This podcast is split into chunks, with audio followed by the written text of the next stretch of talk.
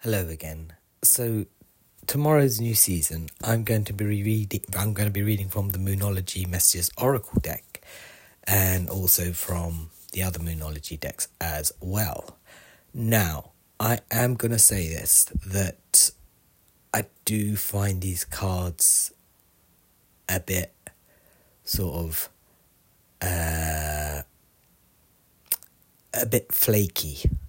Like, they'll say something like, just allow your problems to be, ground yourself in the earth, look to the moon, wish upon a star, all fall into place, you will be fine.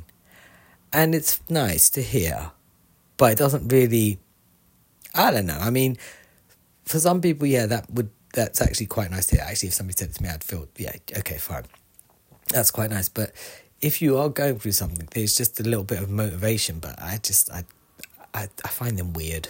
I like them, but I find them weird. So when I'm reading them, I may seem a little bit on the not so optimistic side, or a little bit pessimistic, or let's just say I am waiting to be sold on these things, even though I like them very much. I like the author, she's very nice.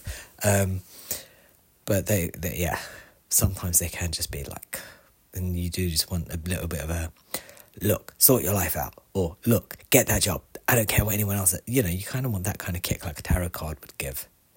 But yeah, this one I'm going to be reading from anyway, and that's about it. Take everything that I say with a pinch of salt. I'll be back tomorrow with a new deck. Bye.